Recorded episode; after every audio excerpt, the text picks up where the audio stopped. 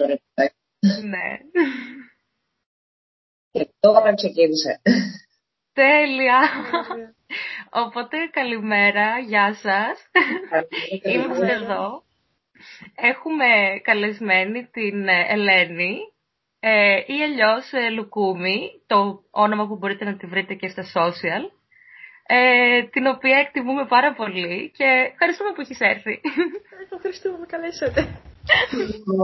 Εν τω μεταξύ είμαστε φοβερά fan people εδώ πέρα, Ελένη, να ξέρεις. Είμαστε σε φάση, oh my god, η Λουκούμη είπε ναι, θα έρθει. Άσε. Ζήσει πάρα πολύ. Πολύ Απλά πες το χαμηλή. είπαμε για να μην νιώσει άβολα και στο λέμε τώρα που είμαστε live για να νιώσει τώρα άβολα. Για να νιώσεις τώρα. Οκ, τέλεια. Ναι. Οκ. Κάνετε. Δεν σας πω Λέω, τι κάνετε, πώς είστε; Κάνετε πώς είστε. Λοιπόν, αυτό θα το ξαναπούμε γιατί το σκηνοθετήσαμε πριν και θα το ξαναπούμε. Α, ναι, σωστά.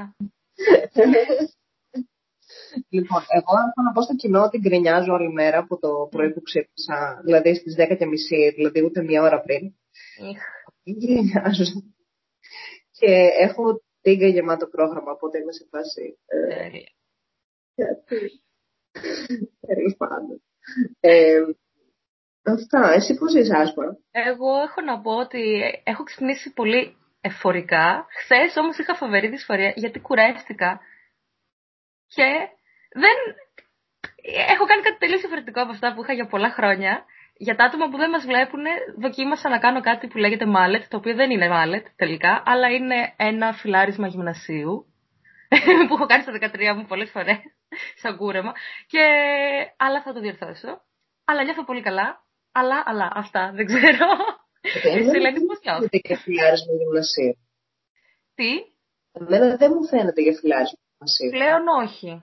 Όταν ήταν φορμαρισμένο από το κομματήριο όμως ήταν. Ναι, Α, μοιάζει με μάλετ τώρα γενικά. Τώρα είναι κανονικά. πολύ κοντά. Ναι, έρχεται. Τέλεια. Ε, εγώ, ε, όπως είπα και πριν, ε, ξύπνησα με hangover. Παράλληλα έχω πάρα πολλές δουλειές να κάνω μέσα στην ημέρα ως συνήθως. Γι' αυτό είμαι γκρίνια με πόδια τα τελευταία 20 χρόνια μάλλον. Δεν αλλάζει αυτό όσο, ναι. Αυτό προσδιορίζεσαι σαν γκρίνια με πόδια κι εσύ. ε. Ναι, είναι, ναι. Μαζί με τη Είναι μαμά μια μου. ταυτότητα. Ναι. Είμαστε πολύ φαν της γκρίνιας σε αυτή την εκπομπή γενικά και την ε, ενθαρρύνουμε. Οπότε αν θες να βγάλεις το παράπονο για οτιδήποτε, Ναι, σου ναι, εδώ δίνουμε είναι το ο βήμα. χώρος. Ναι. όχι, όχι, εντάξει. Είναι υποέλεγχο η γκρίνια συνήθως. Έχω μια φίλη την οποία τη χρησιμοποιώ σαν θύμα. και μοιάζω εκεί κάθε, όλο το 24ωρο που να στέλνουμε μηνύματα. Είναι το μαξιλάρι σου κάπως. Ε, ναι, γιατί και εγώ είμαι το δικό της. Είναι αμοιβαίο. Όσο cute, ρε, δεν μπορώ. Αυτό. Ε, ε, Τέλεια. Ε, Άσπα, τι θες να... Πώς θα ανακρίνουμε την Ελένη τώρα. Λοιπόν, εγώ είχα σκεφτεί ένα θέμα το οποίο νομίζω ότι είναι αρκετά relatable για πολύ κόσμο και δημιουργούς. Ε, και μιας και γνωρίζουμε ότι είσαι μια δημιουργός η οποία κάνει και εξαιρετική δουλειά. Ξανά. Praise, πάρε καρδούλες. Ε, λοιπόν, ε, σκεφτόμουν ότι ένα κλασικό ε, πρόβλημα που αντιμετωπίζει ο κόσμος είναι το σύνδρομο του απατεώνα ή στα αγγλικά imposter syndrome, το οποίο το, το συναντάμε πολύ συχνά και σε άτομα που είναι κυρίως θηλυκότητες. Ε, νομίζω έχει να κάνει και με τον gaslighting που τρως από μικρό, κάπως ότι... Σε παρακαλώ, please. Και τέλος πάντων, θα ήθελα να ρωτήσω αν το έχεις νιώσει ποτέ, αν ξέρεις άτομα που το έχουν νιώσει, το βιώνουν, μερικές σκέψεις, δεν ξέρω, για πες. Ε, εντάξει, το νιώθω λίγο με παράξενο τρόπο. Δηλαδή δεν το είχα προσέξει, εμ, δεν το είχα προσέξει μέχρι που μου το τόνισαν, γιατί πολλές φορές δεν είναι ότι νιώθω ότι δεν αξίζω ή δεν έκανα όσα έκανα. Απλά δεν αναγνωρίζω καν στο μυαλό μου ότι έκανα σημαντικά πράγματα. Δηλαδή, ξέρω εγώ, μπορεί να έχω μια, μια εβδομάδα που δουλεύω πάρα πολύ, έχω κάνει πάρα πολλά πράγματα, έχω συμμετέχει δεν ξέρω σε πόσα project. Και στο τέλος της εβδομάδας, ξέρω εγώ, μιλάω με την ψυχοθεραπεύτριά μου και με ρωτάει πώς ήσουν; Και εγώ είμαι σε φάση, α, σκατά δεν έκανα τίποτα. Μου λέει, εντάξει, τι έκανες όμως; Και κάθομαι και της τα λέω. Και είναι σε φάση, παιδί μου. Όλα καλά. Βάσει, καταλαβαίνεις τώρα μου είπες ένα τρομερό πρόγραμμα που έκανες πράγμα. Του λέω, Α, ναι, ισχύει, ξέρω εγώ. Και μου ναι, γενικά έκανες πράγματα. Δεν ξέρω γιατί λες ότι δεν είσαι παραγωγική. Και λέω, ναι, μάλλον, ξέρω. Και απλά είναι με ένας κύκλος αυτός που δεν τελειώνει. Που κάθε φορά είμαι εντάξει, σήμερα θα κάτσω να αναγνωρίσω όσα έκανα το έχω και μετά καταλήγω να μην αναγνωρίζω τίποτα ή απλά να περνάει μία μέρα μετά την άλλη και να φτάνω πάλι στην ημέρα ψυχοθεραπείας και να είναι σε φάση έκανες πολλά πράγματα, το ξέρεις έτσι. Αυτό, ναι. Θα μπορούσε να είναι... Α, πες κάρτε, sorry. Τίποτα έτσι όπως τα λέει η Ελένη. Τώρα αναρωτιέμαι πάρα πολύ αν παίζει ρόλο και ο καπιταλισμός σε όλα αυτά. ενώ, αν δεν κάνουμε ναι. capitalize, ενώ αν δεν βλέπεις τα πράγματα που κάνεις με τη μορφή λεφτών ή με τη μορφή κέρδους, πολλές φορές μπορεί να τίνεις να τα ξεχνάς σαν να είναι κάτι όχι σημαντικό. Δηλαδή έτσι το συζητάμε τώρα, αυτό σκέφτομαι. Ότι αν για κάθε πράγμα που έκανες ερχόταν ένα 50 ευρώ, πες να έλεγες πω γάμισα, ξέρω εγώ όταν κατάφερα. Αλλά όταν κάνεις πράγματα που έχουν διαφορετικές αξίες, τύπου κάτι μπορεί να έχει συναισθηματική αξία για σένα ή μπορεί να έχει καλλιτεχνική αξία για σένα. Θες το impostor σύνδρομο να είμαι σε φάση «Yay! Τέλεια!» I thrive! Ναι, ναι, ναι. Ε, δεν ξέρω. Εσύ άσπα τι ήθελα να πεις πριν. Ε, δεν θυμάμαι, αλλά θα το θυμηθώ. Ε, αυτό που θέλω να πω σίγουρα είναι ότι συνένα για τον καπιταλισμό. Ε, είμαι πολύ σίγουρη ότι επειδή υπάρχει αυτή η πίεση που πρέπει να είσαι με συγκεκριμένο τρόπο παραγωγικό, παραγωγική, ε, υπάρχει αυτό το δεν το έκανα σωστά.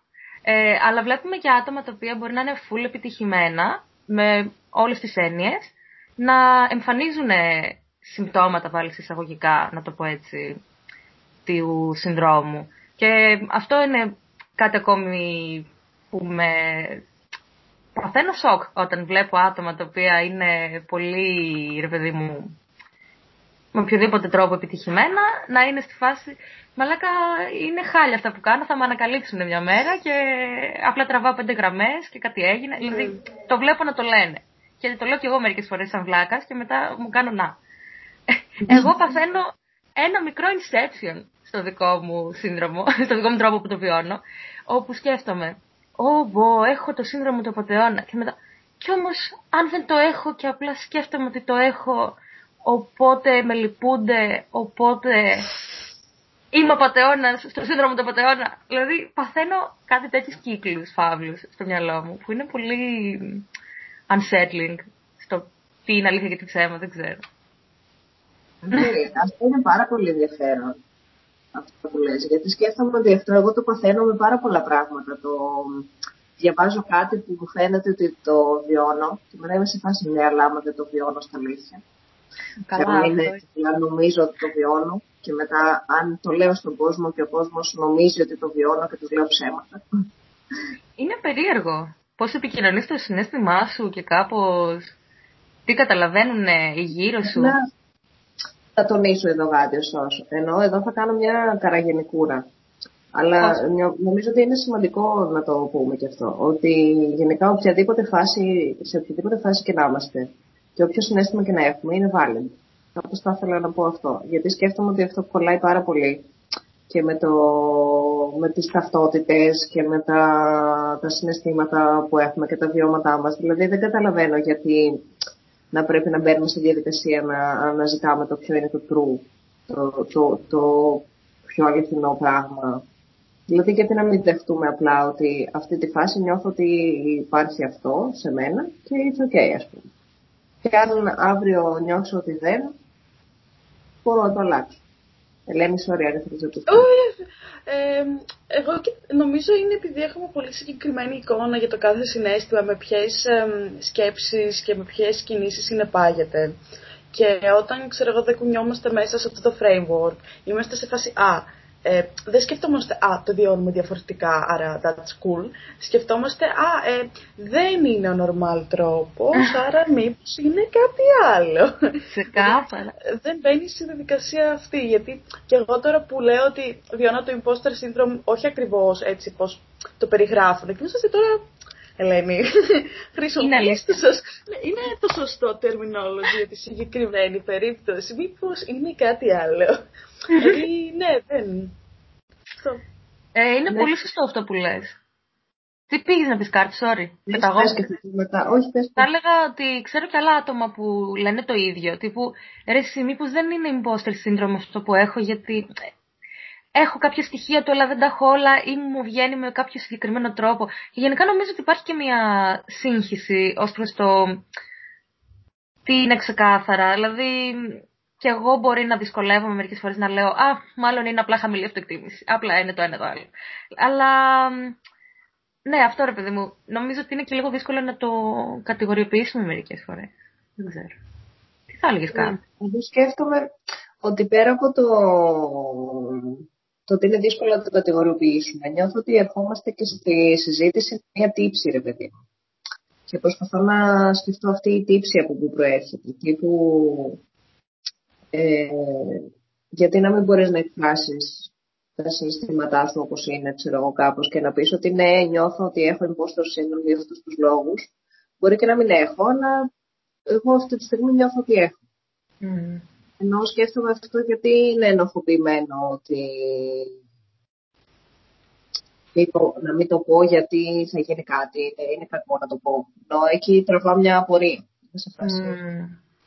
Δεν ξέρω γιατί συνήθως είναι σημάδι weakness και στην κοινωνία μας δεν μας πολύ αρέσει το weakness. Όχι ε, επειδή είναι κακό να είσαι weak, αλλά πολλές φορές γιατί ξέρεις ότι στοχοποιείσαι έτσι. Mm. Δηλαδή, άμα ένας καλλιτέχνης, ας πούμε, πει στη διαδικασία να πει Α, έχω imposter syndrome, πιστεύω ότι τα έργα μου δεν είναι αρκετά καλά και βλέπω αυτό το λάθος και βλέπω το άλλο το λάθος και τα λοιπά και γενικά είμαι ένα ψέμα, θα στοχοποιηθεί. Γιατί άμα το, άμα το προβάλλει όλη την ώρα αυτό, ε, θα πούνε οι πελάτες του, ξέρεις κάτι, ναι. Μάλλον δεν είναι τόσο καλά τα έργα σου, αφού το λες και μόνος σου. Δηλαδή, κάποια πράγματα δεν μπορείς να τα εκφράσεις στο δημόσιο, γιατί μπορεί από αυτό να περαστεί η δουλειά σου κτλ. Στους γονείς πολλές φορές δεν το λες, γιατί ας πούμε, έχουν πολύ πιο σοβαρά προβλήματα από το γεγονός ότι πιστεύεις ότι η ζωγραφιά σου δεν είναι αρκετά ωραία ή ότι δεν αξίζεις ε, να ακούς καλά λόγια για τη ζωγραφιά σου, whatever στους φίλους δεν το λες γιατί έχουν και αυτοί άλλα προβλήματα και τελικά απλά καταλήγεις να ζεις μέσα σου το δράμα μέχρι που κάποια στιγμή βγαίνει και όλοι πείθουν όχι δεν ισχύει αλλά σκέφτεσαι θα κουραστούν να μου το λένε. Είναι, είναι δύσκολα τα πράγματα. Ε, ναι, είναι δύσκολο. Βαθιά ανάσα.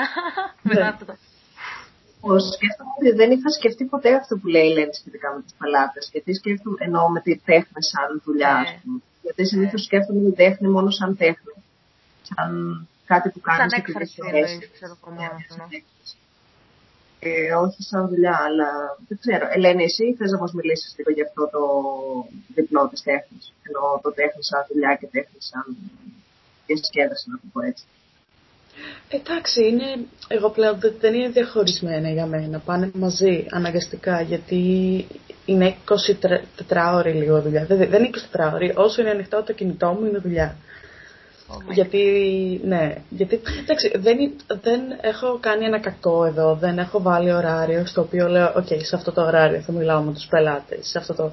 Γιατί το 50% και πάνω των πελατών μου είναι από Αμερική. Άλλο, άλλη ώρα έχουν αυτοί, άλλη ώρα έχω εγώ. Πράγμα που σημαίνει ότι άμα μου στείλουν κάτι επείγον, θα απαντήσω στις 12 τη νύχτα, στις 1 τη νύχτα, γιατί είναι επείγον ας πούμε και αυτοί αυτή την ώρα δεν κοιμούνται. Δηλαδή το ωράριο μου από αυτή την άποψη δεν το έχω χειριστεί καθόλου καλά γιατί απλά υπάρχει. Δηλαδή αν είμαι έξω σε κλαπ, άμα δεν ξέρω όταν μπορούσαμε, άμα απλά είναι φάση άμα ήμουν με φίλους, ε, σε διακοπές, όλα αυτά, εγώ πάντα θα απαντήσω στο μήνυμα που θα μου στείλουν. Γιατί απλά δεν μπορώ να το αφήσω γιατί μετά θα το ξεχάσω. Και προτιμώ να απαντήσω επί τόπου. Άρα είναι λίγο πλέον έχουν, έχουν ενωθεί και δεν χωρίζουν αυτά. Okay. Ναι. Mm. δύσκολο ακούγεται αυτό. Ενώ ακούγεται σαν κάτι που θα χρειαστεί δουλειά ή χρειάζεται δουλειά. Ναι. Είναι οριοθέτηση, ας πούμε. Ναι. Γιατί, okay, είναι OK okay να πρέπει να χρησιμοποιείς άλλα ωράρια, γιατί δεν μπορείς αλλιώς. Αλλά είναι και τρομακτικό να πρέπει να, να, να ξέρεις ότι αυτό θα συμβεί κάθε μέρα, ίσως, δεν ξέρω. Ναι, μάλλον. Εγώ σκέφτομαι και το κομμάτι της έμπνευσης ότι κάπως δεν ξέρω αν νιώθεις ας πούμε ότι περιορίζεται η έμπνευσή σου όταν χρειάζεται να κάνεις κάτι commissioned ας πούμε ή κάτι που το κάνεις μόνο για τη δική σου ευχαρίστηση. Αν αλλάζει... Εγώ νιώθω να αλλάζει το δικό μου όταν γίνεται αυτό. Οπότε θα ήθελα να ρωτήσω αν το νιώθεις ή... Ε, ανάλογα. Ανάλογα πόση ελευθερία πρώτα απ' όλα μου έχουν δώσει οι πελάτες στα commission, πρώτον. Ε, και δεύτερον, αν μου αρέσει η ιδέα το commission. Γιατί obviously υπάρχουν ε, commissions τα οποία η ιδέα είναι πολύ, ε, πώς το πω, εύκολη ή πολύ ναι. basic. Ε, όχι με κακό τρόπο, απλά είναι κάτι πολύ απλό που ζητάνε. Και τότε είναι σφαίρες, εντάξει, οκ, θα δουλεύω πιο τυπικά. Αν μου δίνουν, ας πούμε, ελευθερία ή μου αρέσει πάρα πολύ η ιδέα και κάτι τέτοιο, τότε νιώθω λες και κάνω κάτι όπως κάνω για τον εαυτό μου. Γιατί mm-hmm. όταν ζωγραφίζω τον εαυτό μου, φυσικά και δεν σκέφτομαι, ξέρω εγώ, α, ε, πώς, πώς να γίνει τι, απλά το κάνω επί τόπου γιατί δεν έχει σημασία. Και έτσι και με τα commissions που μου αρέσει η ιδέα, φυσικά υπάρχει το στάδιο που θα κάνω approve την mm. ιδέα που τους προσφέρω, αλλά μετά μου αφήνουν λίγο ελεύθερη και είναι... δεν έχει διαφορά ιδιαίτερη. Δηλαδή, έχω και ναι. κάποια commissions που, ας πούμε, μ' αρέσουν όχι μόνο σαν commissions, επειδή είναι whatever συγκεκριμένη ιστορία από πίσω, μου αρέσει και σαν έργο τέχνης που έχω παράξει, δηλαδή. Αυτό είναι τέλειο, ρε. Ναι. Εγώ ήθελα να ρωτήσω κάτι άλλο. Ε, Άσπα είναι ok να ρωτήσω κάτι, θες να ρωτήσεις. Φυσικά. Ναι, γλυκά. Okay. Ε, Ελένη, ήθελα να σε ρωτήσω, νιώθεις καθόλου πίεση να κρατήσεις το κοινό σου ευχαριστημένο; Ενώ επειδή, ξέρω εγώ, κάπως έχω δει ότι έχεις πολλούς followers. Mm. Και αναρωτιέμαι αν υπάρχει πίεση να ικανοποιήσεις τους followers ή να αποκτήσεις και άλλους followers. Δεν ξέρω πώς, πώς το νιώθεις. Ε, περίπου. Ε, δηλαδή καταλαβαίνω, επειδή εντάξει ε, έχω μια κριτική σκέψη, καταλαβαίνω το ότι θα πάρει περισσότερα likes πλέον, ότι θα πάρει λιγότερα, whatever. Αλλά προσπαθώ γενικά να μην μπαίνω στο τρυπάκι να είμαι σε φάση και θα ζωγραφίσω αυτό γιατί ξέρω θα πάρει καλή απήχηση. Προσπαθώ να ζωγραφίζω πάντα αυτό που γουστάρω εκείνη τη στιγμη Και δεν ξέρω, δεν, δεν, δεν ακολούθησε κάποια ιδιαίτερα βήματα. Απλά νομίζω είχα κουραστεί πιο παλιά ε, που το σκεφτόμουν να σφάσει και πρέπει να ζωγραφίσω αυτό, πρέπει να ζωγραφίσω το άλλο επειδή ξέρω ότι αυτό yeah. Ναι. θέλουν. Ε, αλλά κάπως μόνιμο νομίζω ότι το μυαλό μου κουράστηκε τόσο πολύ που αποφάσισε να κάνεις θα σταματήσει να σε νοιάζει. Ναι, απλά ξέρω εγώ. Ναι, απλά είναι η φάση. Δεν είναι ότι δεν, δεν στεναχωριέμαι, ας πούμε, άμα ξέρω ότι λόγω του Instagram θα πάρει λιγότερο engagement αυτό που ανέβασα. Αλλά είμαι πιο cool. Δηλαδή, δεν θα είμαι σε φάση Α, δεν θα το ξανακάνω επειδή δεν παίρνει, ε, δεν παίρνει likes, whatever. Είμαι σε φάση, OK, θα τους ζωγραφίσω ξανά όποτε θέλω, σιγά το πράγμα. Δηλαδή, τι να κάνουμε. Ισχύει αυτό, ρε. Και είναι και κάτι δικό σου, ενώ ότι ε, ένα άτομο που σε ακολουθεί, σε ακολουθεί γιατί θέλει να δει κάτι δικό σου, αυθεντικό, mm. όπως το λένε, ότι γουστάρω τη δουλειά σου και θέλω να τη βλέπω. Δηλαδή, όταν μετά λίγο γινόμαστε slaves του fan service ή κάπως έτσι, υπάρχει λίγο αυτό το. Χάνει ε, εγώ ξέρετε γιατί το ρωτάω. Το ρωτάω γιατί βλέπω πολλά άτομα να αγχώνονται για κάτι που, αν έχω καταλάβει καλά, το λένε shadow ban. Α, ναι. ναι. Boomer. Οπότε δεν έχω καταλάβει ε, πολύ καλά τι σημαίνει το shadow ban. Αλλά βλέπω πολλούς καλλιτέχνες να αγχώνονται σε φάση «Ε, γεια σας, δεν βλέπετε τα post μου, γιατί δεν βλέπετε τα post μου» και τέτοια. Οπότε ήθελα να, κάπως να το συζητήσουμε αυτό. Τι σημαίνει shadow ban για ένα καλλιτέχνη; Ε, shadow ban γενικά ε, δεν είναι αυτό που δεν βλέπεις τα post τους. Είναι τελείως διαφορετικό. Συνήθως, λοιπόν, όταν δεν βλέπει κάποιος το πρώτο post σου χωρίς να σου έχουν κάνει ποτέ report, whatever, ε, απλά έχει χαμηλό engagement και το Instagram ε, δεν σε δείχνει στους followers σου, γιατί οι followers σου δεν μπαίνουν από μόνοι τους σε σελίδα σου, δεν θα μπουν αφού δουν το post σου να δουν και άλλα πράγματα, δεν θα κάνουν save. Και έτσι το Instagram καταλαβαίνει ότι δεν ενδιαφέρονται οι άνθρωποι για σένα. Τόσο απλά. Το shadow ban είναι όταν υπάρχει περίπτωση ότι το content σου δεν ταιριάζει στα guidelines, όταν σε έχουν κάνει report. Όλα, εγώ ας πούμε, είμαι σε αυτό το τομέα, γιατί ε, τρώω reports, κατεβάζω τα posts μου, Ε, έχουμε, έχουν μπλοκάρει hashtags τρεις-τέσσερις φορές. Δηλαδή, εγώ έχω το Soundbound γιατί δεν ταιριάζω στα guidelines του Instagram, ναι. λέμε τώρα. Ναι. Είναι τελείως διαφορετικό, δηλαδή δεν εξαρτάται από το ότι ζωγραφίζω, ότι το κοινό μου δεν το βλέπει, δεν τους αρέσει και γι' αυτό το παίρνω likes. Είναι επειδή το Instagram πιστεύει ότι αυτό δεν ταιριάζει ξέρω εγώ, στην πλατφόρμα τους και άρα δεν θα το δείξουν Αυτό είναι πολύ κουραστικό και σκέφτομαι ότι επειδή δεν υπάρχει και πολύ καθορισμένο πλαίσιο στο να γίνει κάποιο, shout, κάποιο shadow ban, δηλαδή δεν είναι ότι αν κάνεις αυτό, αυτό και αυτό, είσαι shadow ban. Νομίζω ότι είναι λίγο στο καθένα διαφορετικό, οπότε είναι και λίγο δύσκολο να το προβλέψεις ότι υπάρχει πιθανότητα. Όχι, ε, υπάρχουν τρόποι. Sorry, ε, sorry, πες. Όχι, όχι, υπάρχουν τρόποι. Υπάρχουν ε, συγκεκριμένα hashtags που δεν πρέπει να χρησιμοποιείς, γιατί αυτά τα hashtags είναι μπαναρισμένα λόγω πορνογραφικού υλικού που ανέβαζαν με αυτά τα hashtags και είναι τελείως random hashtag. Δηλαδή, νομίζω έχει, το έχει ένα μπαναρισμένο hashtag που είναι chicken, κάτι τέτοιο. Δηλαδή, full random πράγματα. Δηλαδή, δεν πρέπει να ανεβάσουμε αυτά τα hashtag. Ε, το, πι... το πιθανότερο, ε, αυτό είναι το πιο σίγουρο. Μετά, άμα ανεβάζεις πολλές, πολύ συχνά, άμα γράφεις τα post σου τη λέξη σεξ χωρίς να έχεις βάλει σύμβολα αντί για γράμματα, ναι. επίσης το πεις αμέσως. Ό,τι έχει σχέση με sex work αμέσως. Αν υπάρχει πουθενά link σε OnlyFans, κάτι αμέσως το χοποιήσε. Δηλαδή υπάρχουν συγκεκριμένα πράγματα που ξέρεις ότι δεν πρέπει να τα κάνεις αν δεν θέλεις να φας shadow Αυτό. Απλά κάποιες φορές είναι random. Ρε, ναι. Καρτ, θυμάσαι που το λέγαμε και την άλλη φορά, ότι έχει αρχίσει αυτό να γίνεται και στα hashtag ε, του mental health. Ναι.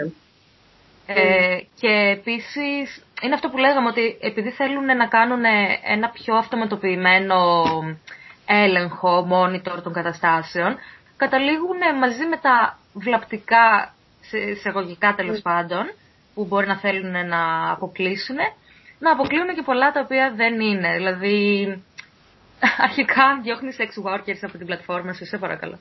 Please τώρα. Ε, εμένα, sorry, με ακούτε τώρα; Σ' ακούμε, ναι. Ε, ωραία. Ε, Ελένη, εσύ έχεις σκεφτεί να μετακομίσεις από το Instagram, ενώ έχεις σκεφτεί, ας πούμε, άλλες πλατφόρμες; Ε, ως άνθρωπος που δεν του αρέσουν αλλαγές, όχι. Η αλήθεια είναι.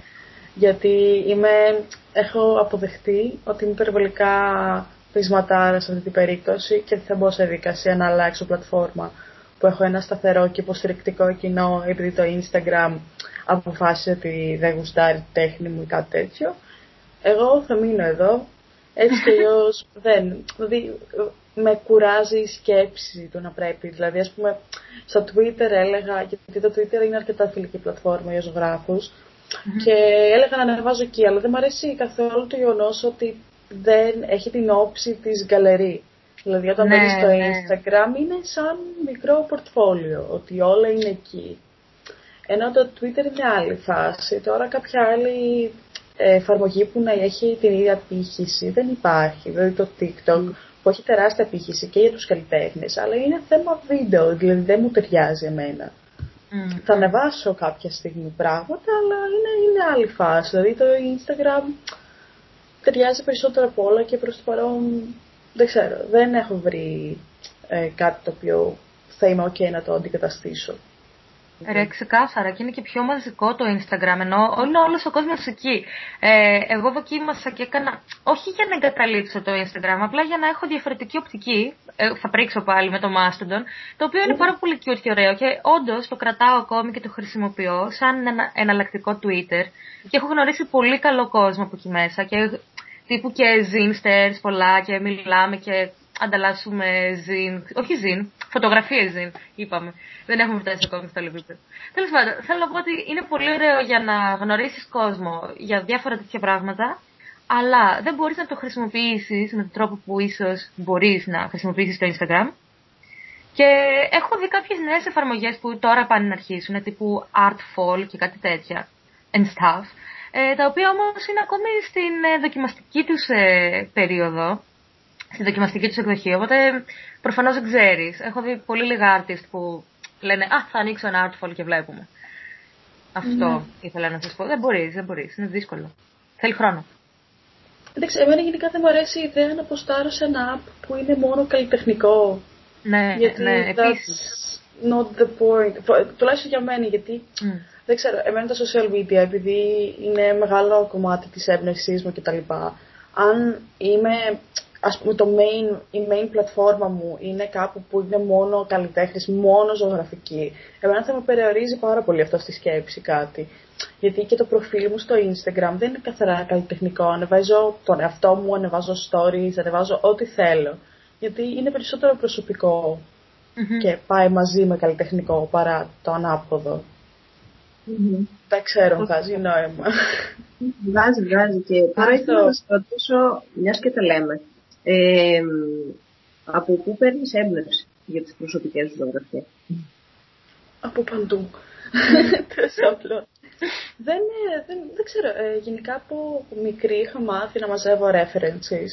Mm. Δηλαδή, πάλι καλά, ήμουν τυχερή ότι ποτέ δεν α, είχα το κόμπλεξ να χρησιμοποιώ references, γιατί την εποχή, στην εποχή, πριν 6-7 χρόνια που είχα ξεκινήσει πιο σοβαρά τη ζωγραφική, υπήρχε και η ιδέα, ήταν 50-50 τα πράγματα. Υπήρχε η ιδέα ότι είναι ντροπιαστικό να χρησιμοποιήσει references και δεν πρέπει. Και υπήρχαν, υπήρχαν, υπήρχαν οι άλλοι που ήταν σε φάση, α, όχι, μόνο references, ξέρω εγώ, έτσι μαθαίνεις.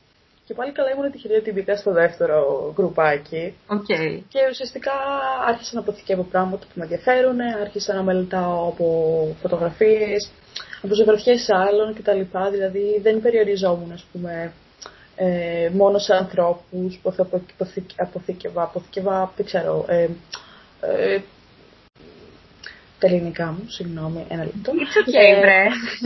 Οι ε, εσωτερικούς χώρους, εξωτερικούς χώρους, ζώα, ε, δεν ξέρω, κεραμικά, whatever. Ό,τι μ' άρεσε αισθητικά το αποθήκευα. Και μου ήρθε σαν συνήθεια, δηλαδή στο κινητό μου αυτή τη στιγμή νομίζω έχω 10.000 references και πάνω σε φακέλους κτλ. Γιατί ας πούμε καθημερινά μπορώ να κάθομαι και να σκρολάρω και να σας «Α, σήμερα μου αρέσει αυτό». Σήμερα θα αξιοποιήσω αυτό σαν references και θα φτιάξω κάτι. Okay. Και εγώ για να καταλάβω τι εννοούμε references, εννοούμε ότι παίρνεις κάτι σαν ε, εικόνα και το αναπαράγεις ή το παίρνεις σαν παράδειγμα. Ό, όχι, μπορεί να είναι Μπορεί να είναι οτιδήποτε. Μπορεί να είναι μόνο η πόζα στη φωτογραφία. Μπορεί να είναι το πρόσωπο στη φωτογραφία. Μπορεί να είναι το μαλλί. Ναι, μπορεί να είναι οτιδήποτε. Δηλαδή, δεν ξέρω, έχω μια φωτογραφία ας πούμε, με ένα δωμάτιο και μου αρέσει ένα πόστερ που υπάρχει σε αυτό το δωμάτιο και θέλω να σου Οκ, θα κάνω κάτι παρόμοιο. Δηλαδή, είναι full random. Τύπου αυτό το πόστερ μπαίνει στο δικό μου δωμάτιο τώρα. Ναι, αυτό, κάπως έτσι. το παίρνω. Ναι. Έτσι, έτσι. Ε, εγώ σκεφτόμουν σχετικά με τα reference. Ε, εγώ είναι η αλήθεια ότι σαν... Ε, ε, προσπάθησα να βρω μια λέξη διαφορετική από τον boomer, τέλος πάντων. Σαν ε, άτομο που δεν χρησιμοποιούσε για πολύ καιρό τα social media. Για, για πολύ καιρό δεν έδειχνα καθόλου τη δουλειά μου έτσι κι αλλιώς εκεί. Δεν, ε, δεν είχα ζήσει ποτέ αυτό το battle που λες. Δεν ήξερα ότι υπάρχει αυτό το πράγμα. Οπότε κάπως θυμάμαι μόνη μου ότι δεν ζωγράφιζα σχεδόν ποτέ με reference. Ήμουνα στη φάση ότι είχα πολύ, έχω πολύ έντονη τη φαντασία. Βασικά την εικόνα. Μπορώ την εικόνα να την. Μπορώ κάτι να το κάνω εικόνα στο μυαλό μου. Ενώ άλλα άτομα μπορεί να μην μπορούν τόσο. Υπάρχει και αυτό. Που δεν θυμάμαι πώς λέει. Τέλος πάντων, οπότε μπορούσα να από να θυμηθώ πράγματα που ήθελα και τα ζωγράφιζα. Ε, αλλά στην πορεία χρησιμοποίησα πολλές φορές reference και το κάνω ακόμη και τώρα. Γιατί προφανώς σου δίνει μια πιο καλή εικόνα του τι τι στο καλό θα κάνεις. Δηλαδή, το βρίσκω πάρα πολύ ok να χρησιμοποιείς και δεν καταλαβαίνω αυτό το πράγμα, αυτό το debate, ας πούμε, που υπήρχε, αν δεν υπάρχει ακόμη. Μου φαίνεται πολύ διασπαστικό σίγουρα. Εντάξει, ο κόσμος πάντα ψάχνει να κάνει κάποιο τρόπο να κάνει same ένα στον άλλον. Ε, δηλαδή, ε. αυτό. Δηλαδή υπάρχει μια άσκηση, ε, την οποία συνήθως ε, την έβγαλε σαν επιχείρημα όταν μάλλον έχει το θέμα. Σε φάση θέλω να σκεφτείς μια πόζα που θέλεις να ζωγραφίσεις και να τη ζωγραφίσεις. Και μετά να βρεις, να κάτσεις αυτή την πόζα και να το κάνεις σαν references και να το ξαναζωγραφίσεις και να δεις ποιο αποτέλεσμα σου αρέσει περισσότερο. Ναι, ναι. Αυτό, γιατί ξαφνικά όσο καλή μνήμη και να έχεις, δηλαδή που ακόμα και εγώ το έχω προσέξει, που έχω συνηθίσει να ζωγραφίσω πάρα πολλές πόζες και ξέρω πώς κουνιέται το σώμα μέσα στη πόζα κτλ. Αλλά αν έχω reference, φυσικά και θα βγει καλύτερη η πόζα. Mm. Γιατί δεν μπορεί το μυαλό σου να θυμάται τα πάντα, δηλαδή. Ε, ναι. Υποθέτω υπάρχει ε, τέτοιος κόσμος. Γιατί είναι ένας απίστευτος ε, καλλιτέχνης από την Κίνα, που δεν θυμάμαι πώς τον λένε, που ζωγραφίζει, ξέρω εγώ, χωρίς καν sketch και μπορεί να είναι ολόσωστο, ξέρω εγώ, perspective. Μπορεί να ζωγραφίσει πάρα πολύ κόσμο. Δηλαδή. Και εντάξει, OK, okay, ιδιοφυΐα, δεν το έχουμε ναι. όλοι, γι' αυτό references. Ναι, δεν το έχουμε όλοι και είναι οκ. Και θέλω να πω εδώ το πολύ σημαντικό που εμένα μου αρέσει πάρα πολύ να το κάνω. Εγώ τραβάω εμένα φωτογραφίες για reference μερικές φορές. Όταν δεν βρίσκω αυτό που θέλω, γιατί μερικές φορές δεν το βρίσκεις, είμαι σε φάση στον καθρέφτη με, με τη σκούπα ή με κάτι άλλο και βγάζω χαζές φωτογραφίες. Ε, ναι, κι εγώ. Παιδί, ναι. ειδικά στο λάπτο, το λάπτοπ είναι γεμάτο με τέτοια και είναι σχεδόν τροπιαστικά. Αλλά ναι. ναι. Ε, σκέφτομαι, ε, ας πάρουμε κάτι άλλο να ρωτήσουμε την Ελένη. Γιατί ε, εγώ νομίζω ότι την ανέκρινα αρκετά. Ελένη, θα δεν μας αναφέρεις εσύ καθόλου, θα δεν μας ρωτήσεις κάτι, θα δεν μας πεις κάτι. Ε, δεν έχω κάτι συγκεκριμένο στο μυαλό μου αυτό. Ε, πάω λίγο με το flow. Okay, okay. Ε, εγώ ήθελα να ρωτήσω τελευταίο πράγμα για το TikTok. Πώς το κάνεις, πώς το ζεις το TikTok σαν εφαρμογή; Ενώ επειδή εγώ είμαι πολύ καινούργια στο TikTok, mm. σε έχω κάνει ένα TikTok στο οποίο πλακουνάω το κεφάλι μου έτσι. Εσύ πώς το ζεις, ενώ σ' αρέσει ή δεν σ' αρέσει; Ε, μ' αρέσει πάρα πολύ σαν εφαρμογή, γιατί εγώ πιστεύω σαν άνθρωπος που είναι μέσα στην κοινωνιολογία από άψη σπουδών κτλ. Και, και το βλέπω να έρχεται. Ότι ήταν μια εφαρμογή. Τώρα, ανάλογα σε ποιο κομμάτι βέβαια του TikTok είσαι. Όχι στο straight TikTok, παρακαλώ. Στο άλλο. ναι. Εδώ είναι στο straight TikTok. Ωραία. το TikTok έχει νομίζω βοηθήσει να κάνει normalize πολλά σημαντικά πράγματα Δηλαδή έχω προσέξει όταν, όταν ε, σηκώνουν θέματα φυσιολογίας μέσα στο TikTok ότι είναι πάρα πολύ refreshing, ότι συζητάνε και δείχνουν πράγματα τα οποία δεν τα έχει συζητήσει καν με τους φίλους, ξέρω εγώ, και το κάνουν για πλάκα και άρα είναι πιο ανάλαφρο σαν επεξεργασία. Είναι πολύ από την άποψη ότι έδωσε τεράστια πλατφόρμα σε LGBT+, ξέρω εγώ, community είναι πάρα πολύ καλή εφαρμογή προς το παρόν. Obviously, καπιταλισμός και όλα αυτά, εντάξει, μην λέμε τα αυτονόητα. Αλλά είναι πολύ καλή πλατφόρμα, παρόλο που σαν στο Instagram έχει τρομερό θέμα με φατφόμπια και τα σχετικά. Δηλαδή υπάρχουν σημαντικά θέματα, αλλά ναι, αυτό είναι, είναι μια καλή πλατφόρμα. Δηλαδή εγώ ανεβάζω τη χρησιμοποιώ λίγο σαν να ξεσκάω από τη δουλειά του Instagram και ανεβάζω άκυρα πράγματα, όχι σε σχέση με τη τέχνη μου. Mm. Γιατί απλά βαριέμαι, δηλαδή δεν τα... ακόμα δεν έχω φτάσει σε σημείο να το αντιμετωπίζω και αυτή σαν πλατφόρμα επαγγελματικά. Θα φτάσω. Ε, αναγκαστικά το, το μυαλό μου κάποια στιγμή δεν είναι σφάση Ελένη τι κάνεις, είναι πλατφόρμα που μπορείς να προωθήσεις και εδώ τη τέχνη σου και θα είμαι σφάση ναι έχεις δίκιο. και θα μπω, πάλι, θα μπω και στο τρυπάκι και για το TikTok, θα το αντιμετωπίζω πιο επαγγελματικά. Αλλά προς το παρόν απλά, ε, δεν ξέρω, είναι refreshing σαν εμπειρία. Αυτό. Εγώ εύχομαι, Ελένη, να συνεχίσει να είναι refreshing σαν εμπειρία για κάποιο καιρό. Ναι, και να είναι το σου κάπως. Ε, ε ναι. Mm. Εγώ σκέφτομαι αυτό ότι το TikTok κάνει αυτές τις εμπειρίες, τις οποίες αλλιώς δεν θα βρίσκανε πολλά άτομα, πολύ πιο προσβάσιμες φυσικά. Οπότε νομίζω αυτή είναι η τελική μαγεία του κάπως. Ότι mm. μπαίνεις κάπου που είναι πολύ... Είναι μια πλατφόρμα ευρέως φάσματος, μπορείς να βρεις τα πάντα, θέλοντας και μη, και κάπως σου βοηθάει και φτάνεις εκεί που θέλεις. Δεν ξέρω πώς γίνεται. Ε, εγώ να πω ότι ήθελα να κατεβάσω TikTok και επειδή χρειαζόταν να κάνω έναν online λογαριασμό σε μια τράπεζα και δεν έχω, ξέρετε, με κέρδισε το adulting και δεν έχω χώρο στο κινητό μου. Ζω ένα, OK, okay, θα μείνω ακόμη εκτός από εκεί. Πολύ, πολύ. Με κέρδισαν οι υποχρεώσεις της ζωής. Τι να κάνω. Έγινες πλέον adult και σήμερα. Είμαι και adult. Άστα να πάνε, σκατουλίτσες. Αλλά ναι. Εγώ ήθελα να πω κάτι περί followers. Ε, σκεφτόμουν να... Λοιπόν, νομίζω ότι όλοι, όλα το έχουν περάσει αυτό το επίπεδο όταν ψήνονται να έχουν followers κάπου στην αρχή. Εγώ θυμάμαι ότι ε, εκεί στον πρώτο χρόνο που είχα το Instagram ήμουν στη φάση γιατί δεν με ακολουθείς, ξέρω εγώ, σε έναν άνθρωπο που δεν του το έλεγα, αλλά σκεφτόμουν, καλά γιατί εγώ αυτό το ακολούθησα και δεν με ακολουθεί πίσω. Ε, και είχα φτάσει στην παράνοια να έχω κατεβάσει μέχρι και εφαρμογή που μετράει έξτρα αυτά που σε κάνουν unlike και τέτοια. Και ήταν τόσο κουραστικό, τόσο περιοριστικό. Είχε γίνει όλη μου η τέτοια, όλη... ήταν ένας τρελός εφιάλτης. Και είναι τρομακτικό γιατί αυτά τα εργαλεία μπορούν πολύ εύκολα να γίνουν αυτοσκοπός, ας πούμε. Ότι πολύ συχνά ε, μπορεί να φτάσεις και στο σημείο να φτιάχνεις κάτι απλά για να ανέβει εκεί και να πεις Ρε, εσύ έχω καιρό να ανεβάσω στο Instagram, πρέπει κάτι να κάνω. Ε, Είναι μια παγίδα που πέφτει πολλοί κόσμος κάπως και ήθελα να το πω απλά. Όχι, όχι, συμφωνώ και εγώ στην αρχή έκανα αυτό που έλεγες. Δηλαδή, όταν ήμουν 15 και ξεκινήσα να ανεβάζω στο Instagram, ήμουν σε ωραία, θα βλέπω και ποιος με κάνει unfollow και ποιος με κάνει follow. Και γενικά ήταν παράνοια η φάση.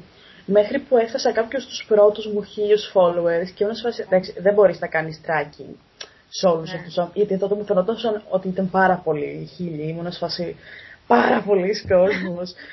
και απλά σταμάτησα να τα κάνω. Ε, απλά τα έκανα μόνο σε φάση ξέρεις, οι γνωστοί αν με έκαναν ναι. unfollow. Ναι, ναι, γιατί ε, ήταν λίγο χωτή, γιατί ξέρω εγώ, επειδή πόστερα φεμινιστικά και τέτοια και απλά ήθελα να δω ποιος είναι ο σεξιστής της παρέας; και να τώρα γιατί με έκανε unfollow, αφού τόσα χρόνια με έκανε και τα λοιπά και τώρα ξαφνικά που ανεβάζω φεμινιστικά με έκανε unfollow. Και έφτασε, ξέρω γιατί. Αυτό, δηλαδή μόνο σε βαθμό κακίας το έκανα. Το, το παραδέχομαι, δεν πειράζει, όλοι μας το κάνουμε. Αλλά ναι. Ε, θα σας ε, πω εδώ ότι θα, εγώ θα χρειαστεί να φύγω γιατί δουλεύω. Ε, νομίζω ότι πρέπει να το κλείσουμε. Να κάνουμε wrap-up τη συζήτηση. Ναι, ναι. Ε, okay, okay. Ε, Ελένη, χαρήκαμε πάρα πολύ που ήσουν μαζί μας σήμερα και σα για τη συζήτηση τέχνη. Και εγώ χάρηκα.